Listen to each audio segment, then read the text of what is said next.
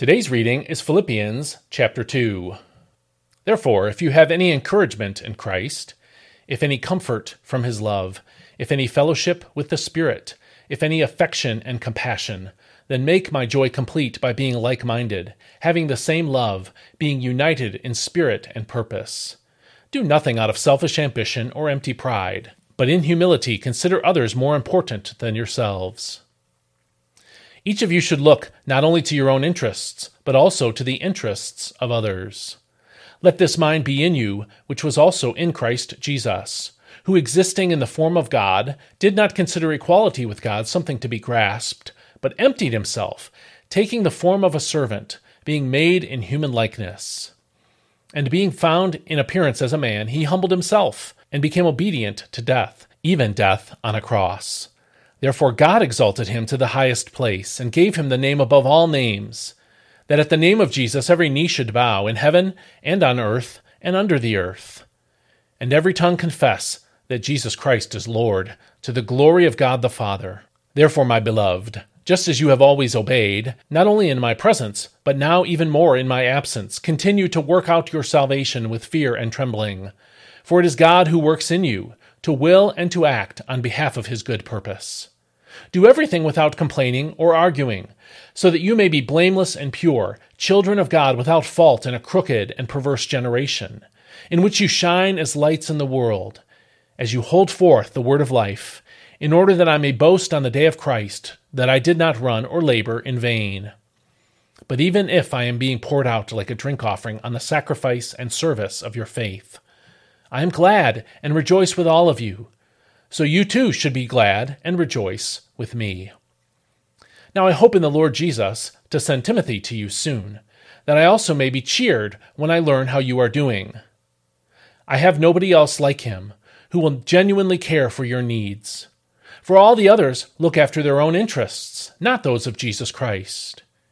But you know Timothy's proven worth, that as a child with his father, he has served with me to advance the gospel. So I hope to send him as soon as I see what happens with me. And I trust in the Lord that I myself will come soon. But I thought it necessary to send back to you Epaphroditus, my brother, fellow worker, and fellow soldier, who is also your messenger and minister to my needs. For he has been longing for all of you and is distressed because you heard he was ill. He was sick indeed, nearly unto death. But God had mercy on him, and not only on him, but also on me, to spare me sorrow upon sorrow. Therefore I am all the more eager to send him, so that when you see him again you may rejoice, and I may be less anxious. Welcome him in the Lord with great joy, and honor men like him, because he nearly died for the work of Christ, risking his life to make up for your deficit of service to me. This is God's word. What are some ways we believers in Christ are distinct from the world around us? We have different beliefs about the past and the future, for one. We have different morals that guide us to make different choices and respond differently when we sin. We spend our time and money differently. We certainly have a different understanding of who God is and what he has done for us in Christ. These are all important differences, but maybe they don't distinguish us from the rest of the world as much as we'd like to think that they do. Here in Philippians two, Paul invited the believers and us to consider the immense humility and sacrifice of Christ to save us. Paul urged us to follow Christ's example by looking to the interests of others, according to verse four in the N I V's translation. But when Paul wanted to teach us how to stand out from the unredeemed people around us, he commanded us, do everything without grumbling or arguing. That's verse fourteen here in Philippians two. Living this way in, quote, a warped and crooked generation, end quote, would cause us to, quote, shine among them like stars in the sky, end quote. That's all in verse fifteen. Let's face it, people complain a lot.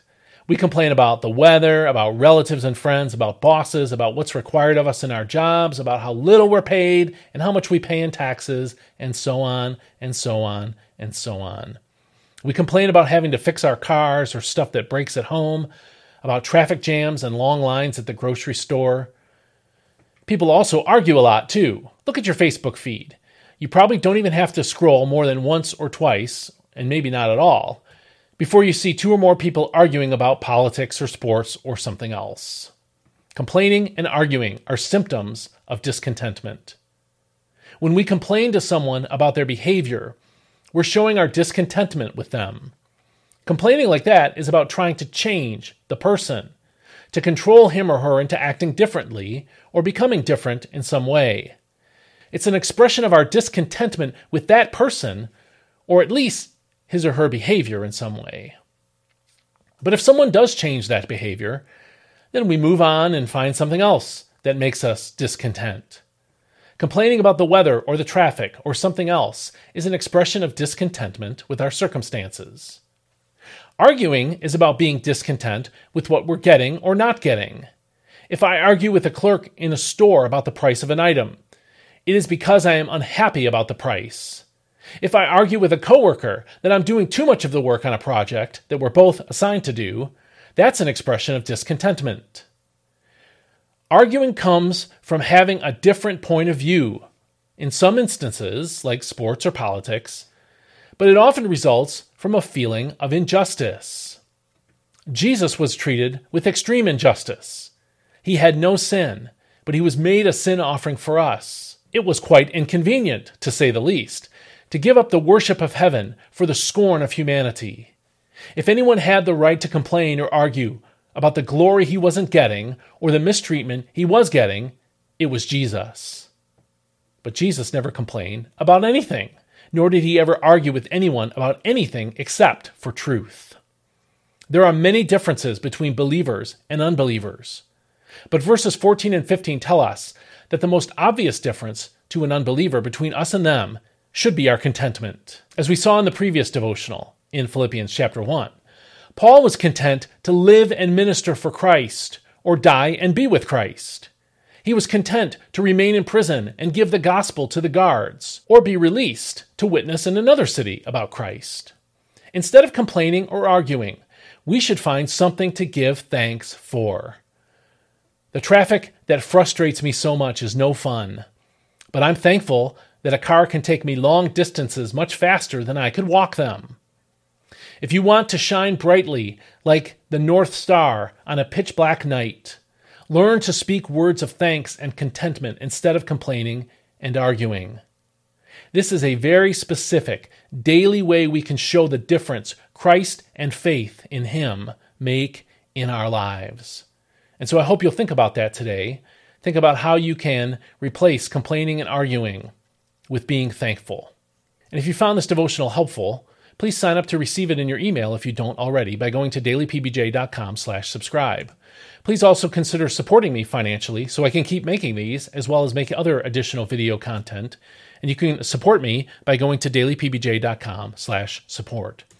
Also, please share this with someone who is complaining and arguing today if they claim to be a Christian, and I'll see you next time.